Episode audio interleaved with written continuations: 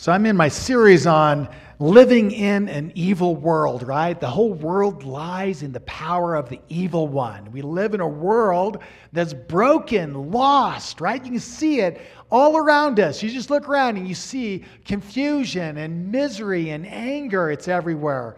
And uh, there's an ebb and flow to that too throughout the nations, throughout history. You see the rise and fall of that, but uh, we live in an evil world. And so um, I opened this up last week. I want to pick this up this week, part two finding your footing in distress. Envision your country being defeated, invaded, and uprooted by a pagan foreign power. Imagine being apprehended and torn away from everything you are familiar with, including your family. Try and picture what it would be like to wake up in a foreign land where everything is different, even the language. Try and feel the shock of waking up to the loss of your autonomy, your liberty, the right to pursue what makes you happy. You are a slave now, a piece of property. How will you survive? How do you find your footing? Welcome to the life of Daniel in Babylon. I hope this series in Living in an Evil World will help us find God's wisdom in navigating the white waters of a raging river of chaos and lawlessness all around us. Like Daniel, we can rise above it all. Now, Daniel's the extreme. I get that. You're saying, well, it's not as bad as Daniel. Well, just hold on. But you know what? We all go through tough things in this in this life, in our nation. To one degree or another, misery comes in degrees, right? So no matter what it is that we're going through, even if it's less, God's concerned. God has made a way for us. God has promises for us. God gives us the hope to see us through these things. I want to encourage us through the life of Daniel to prepare for whatever it is we're, we're going through, and that we would find hope in the stories of Daniel to rise above it all and to find that joy that only comes from the Lord. So, as we, as we step into Daniel, I want to give a framework for understanding how that applies to us.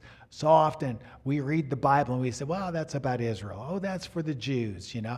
And we disconnect as if it's not for us too. It is for us.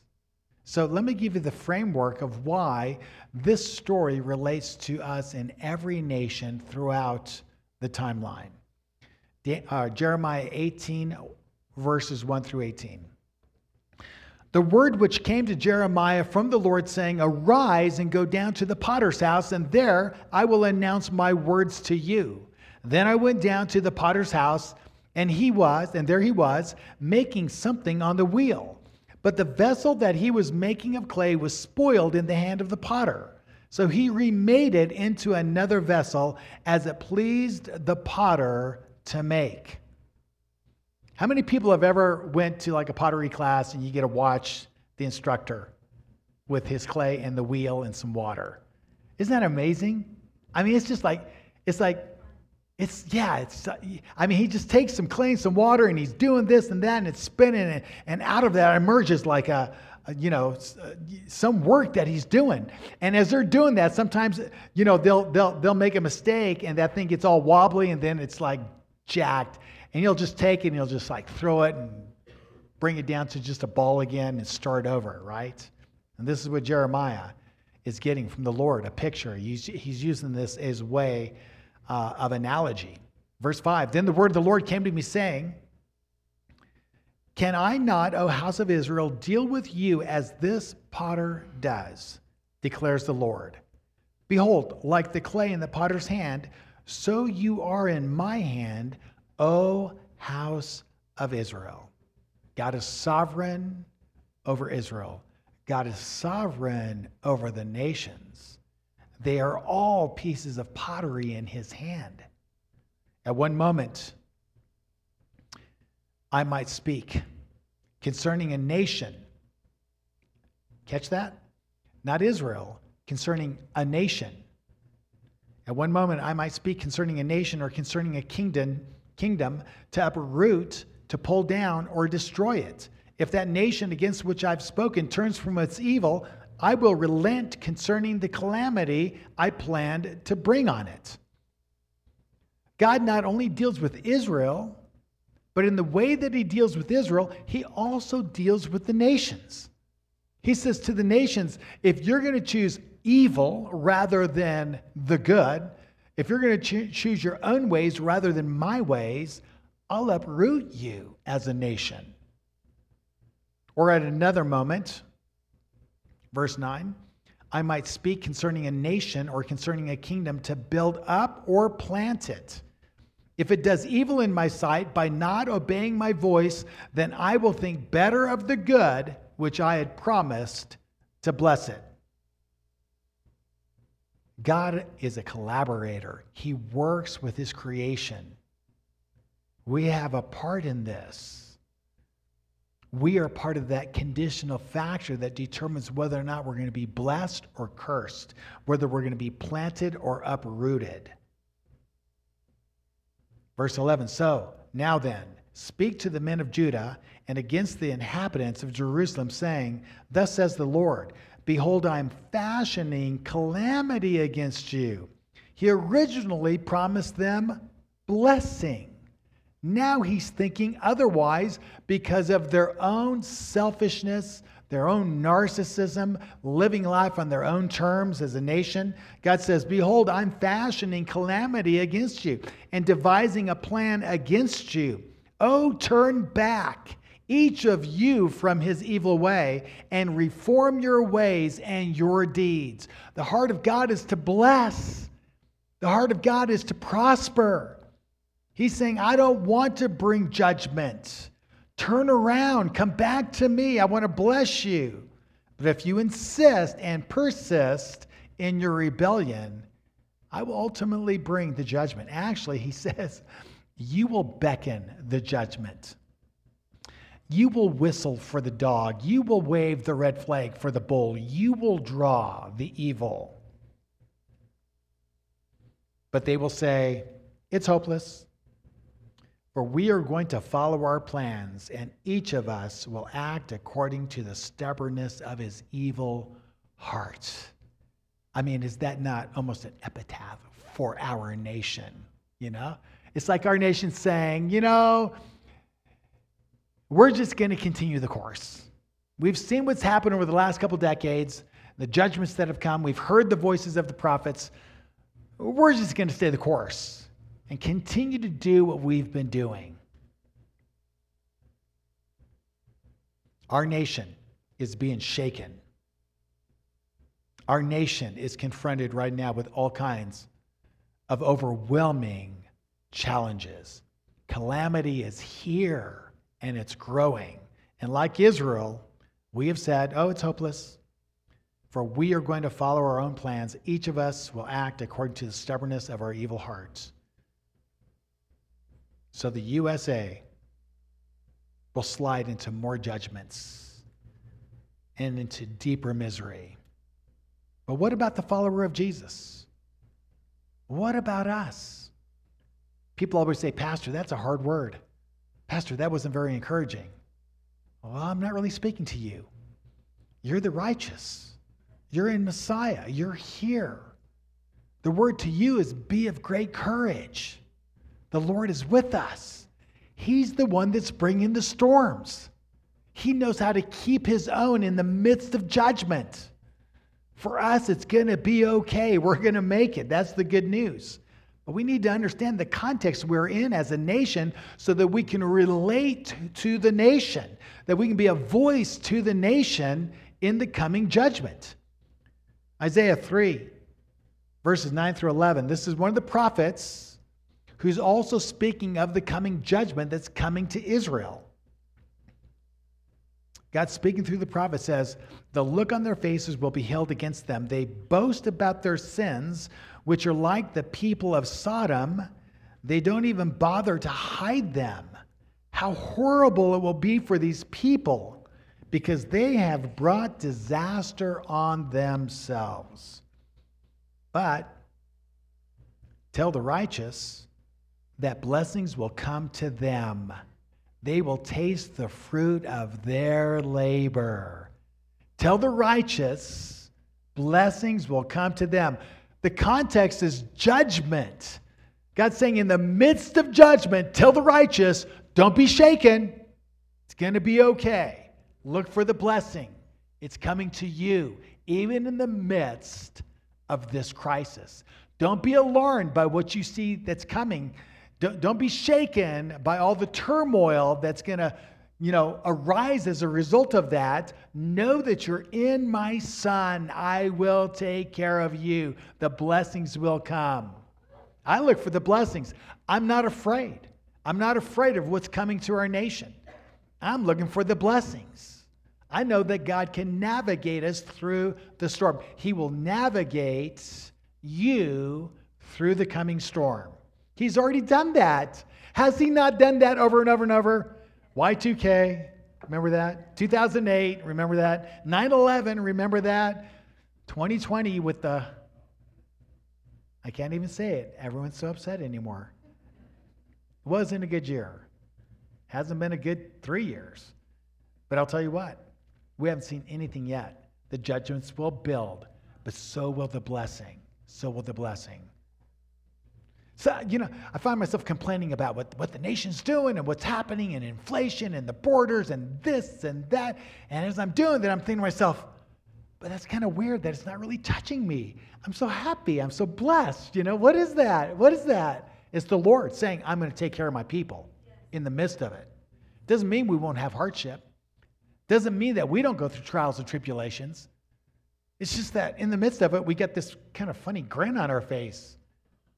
Because there's a joy in the midst of the sorrow that keeps us steady until we make it through, versus no joy, no rhyme, no reason, just the misery.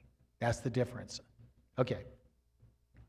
So, tell the righteous that blessings will come to them. They will taste the fruit of their labor, but how terrible it will be for the wicked. Disaster will strike them what they have done will be done to them.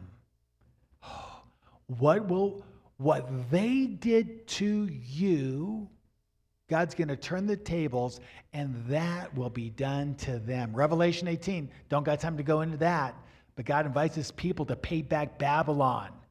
He says, Pour her the cup that she made you drink.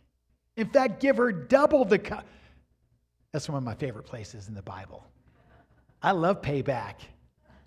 Not, not, not on, on my own, but when God says, okay, it's like, yeah. Okay, so anyway. Only because I hate injustice and how innocent people are traumatized simply because they believe in Jesus, simply because they're doing, doing, trying to do what's right, you know? So, all right. Daniel is the story of how the people of God can not only persevere in judgment, but actually prosper in judgment. Daniel and his friends emerge and rise in Babylon, chapter 1. In the third year of the reign of Joachim, Jehoiakim, king of Judah, Nebuchadnezzar, king of Babylon, came to Jerusalem and besieged it. Nebuchadnezzar, king of Babylon, the great Assyrian empire, the empire of the day, the king and his army come and invade Israel to the capital city and ransack it. They overtake it. This pagan king and his army. Verse 2 gives us context. Quite insightful, if I might say. It says, The Lord gave Jehoiakim, king of Judah, into his hand the Lord, the God of Abraham, Isaac, and Jacob, the God of Israel, gave the king of Israel into the pagan king's hands. Israel had overthrown nations much greater than them. When God is with them, victory. When God is against them, defeat. It's out of their hands. They had gone too far. And now God is going to raise up a pagan king and send those invading armies to overtake Jerusalem and take his people into captivity. God is orchestrating this. God inspires and anoints, empowers a pagan king and a terrifying army to bring chastisement against his holy people. So he does. And along with the king of Judah, he took the vessels of the house of God and brought them to the land of Shinar, to the house of his God. And he brought the vessels into the treasury of his God. Verses 3 through 7. Then the king ordered Ashpenaz, the chief of his officials, to bring in some of the sons of Israel, including some of the royal family and some of the nobles, youths in whom was no defect, who were good looking, showing intelligence in every branch of wisdom, endowed with understanding and discerning knowledge, and who had, who had ability for serving in the king's court. And he ordered, ordered them to teach them the literature and language of the Chaldeans the king appointed for them a daily ration from the king's choice food and from the, the wine which he drank. Do you know what kind of food that is? It's the king's food. It's beef tenderloin. You, you know, if I was talking in the world, it would be like king crab lobster tail, right? I mean, it's going to be the most, the most uh, beautiful, um, extravagant smorgasbord of, of food that you can imagine with some of the finest wines of the land. He's going to give that to these Hebrew young men that he's going to groom to serve him and represent his kingdom. He appointed them that they should be educated three years, and at the end of which they were to enter the king's personal service. Now, among them was from the sons of Judah were Daniel, Hananiah, Mishael, and Azariah. The commander of the officials assigned new names to them. To Daniel, he assigned the name Belteshazzar. It's like Lord of the Rings. It's like, give me that name. You know, it's like, okay, that's a name, right? To Hananiah, Shadrach, to Mishael, Meshach, Azariah, Abednego. And these young men are going to be assimilated on steroids. I mean, this is going to be a fast track of assimilation. And they're going to spend every day of the next three years under the king's tutelage, being trained, being educated, being prepped so that they can be representatives of the king. You think that happened by happenstance? Do you think the God who's sovereign over this whole ordeal is not orchestrating all this taking place? Yeah, I want to say this again no matter how bad things get, do not fret. Do not look for the opportunities to rise in whatever they may, may be in our future. Daniel is about 15 years old at this time. Is anyone 15? Can I see a hand? 15? Okay. We got a, we got a couple people in here that are basically 15. Some wish they were 15. See some senior citizens hoping, wishing they were 15. Can you imagine being 15 years old and everything you know is taken away from you? I mean, everything your family, your land, every, everything that's familiar. And now you are in this group and you're wondering what's going to happen now, right? Daniel's 15 years old. He's going to live to the ripe old age of 84 years old in captivity. He never steps out of captivity. He'll serve one king in one empire and then another king in another empire, finishing up in his last year with King Cyrus who finally opens up the doors for Israel to go back to the land. Daniel lives his whole life in Babylon, basically in captivity.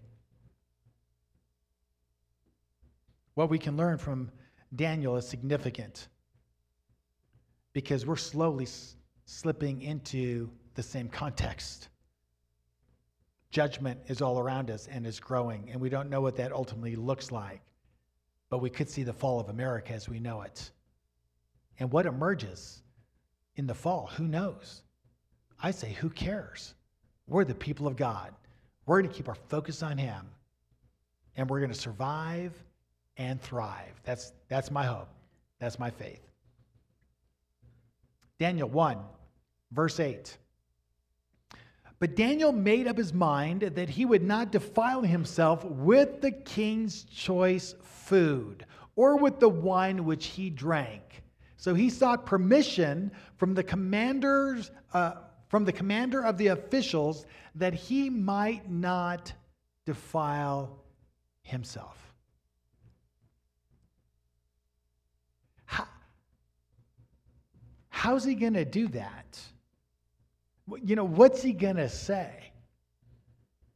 He's the slave. He's just been acquired. He hasn't even started the training. And he's talking about the king's food might defile him. What is the king's food? I can't say that word. Poo? Well, you know, how offensive would that be for a nobody to make remarks about the king's food being problematic? Right? Think of the courage it took for Daniel. Would we have that courage? Do we have that courage? Do we make stands for the ways of God in our lives? Think of the pressure he's under. Yet he said in his mind, I'm not going to defile myself with the king's choice food. I'm going to obey God rather than men. I'm going to obey God rather than a pagan king. And he knew full well it could cost him his life. Make no mistake about it. I think that's some pretty significant courage for a young man that's 15 years old. That's significant. That tells us a little bit about who Daniel is. Obeying God before men, and in an area that most of us would say, come on, really? Really? It's just food, you know? It's just a little pork little crab, little lobster. What, what's the big deal? You know, there's bigger fish to fry, no pun intended. Why draw the line in the sand there? Because God did. God, God thought it was important. God says diet's important. I've given you dietary laws, not just for health, but for the purpose of making you holy. It's an issue of holiness. So Daniel says, you know what? I'm not going to defile myself. We tend to think, well, it was done away with with the cross of Jesus. Not realizing actually it's firmly established because of the cross of Jesus. That the way we live our life is commensurate with the grace that we received in our salvation that our lives are not our own. We're separate, holy unto Him. And the markers of holiness are His commandments. That's what makes us different from the world. If we're just like the world, how will we invite them to be saved? Well, what, what is that thing you're doing? it's the same thing you're doing. Well, why do I need to do it if I'm already doing it? Right? No, because we're different. And there's a glory in that. And there's a benefit in that. That's the draw for others. Now, I know a lot of times we say, well, diet's not that big an issue. No, until you're 40, 50, 60. We're all walking around, we've got arthritis, you know, diabetes. We got all these chronic illnesses, most of which are related to diet. All of a sudden, that becomes a big deal. Daniel says, you know what? I'm going to live by faith. I'm not going to compromise on the commandments of God. So he takes his stand. But what we have to see is not that he took a stand, but how he took the stand. Because the how is critical for surviving and thriving in a pagan world. He does this with humility, he does it with respect, and he does it with honor. He appeals to his pagan authority. Do you know what it means to appeal? It means to ask permission. You're deferring and recognizing the authority, and you're saying, hey, is there any way that you could grant this to me? Versus, you ain't granting nothing. This is what I'm going to do, and like it or not, that's just the way it is. No, no, how he did it is the key for his survival and thriving in Babylon. Let's look at that. In fact, what I want to do, what I want to do is, is, is wrestle with the issue that this is a pagan king. And you know what? It's one thing to submit to godly authority, but, but we're not called to submit to ungodly authority. Um, I, I want to just address that so we can get Daniel's context because his context is a pagan king. So in Romans chapter 13, Paul makes the point that all authority comes from God, even pagan authority. Romans 13:1. Every person is to be in subjection to the governing authorities. Your translation might read, every person is to be in submission, submission, subjection, uh, the same concept, to governing authorities. For there is no authority except from God. And those which exist are established by God. Even pagan authorities. Who's ruling at this time that Paul's writing? I think it's Nero, Emperor of Rome, pagan to the core. Paul, how could you write that? That doesn't make sense. You want us to submit to a pagan authority? Yeah, Daniel did. In fact, we see lots of examples of that in the Tanakh. Romans 13, 2. Therefore, whoever resists authority has opposed the ordinance of God, and they who have opposed will receive condemnation upon themselves. You resist pagan authority, you'll encounter the condemnation of God. Why? Because that's His authority.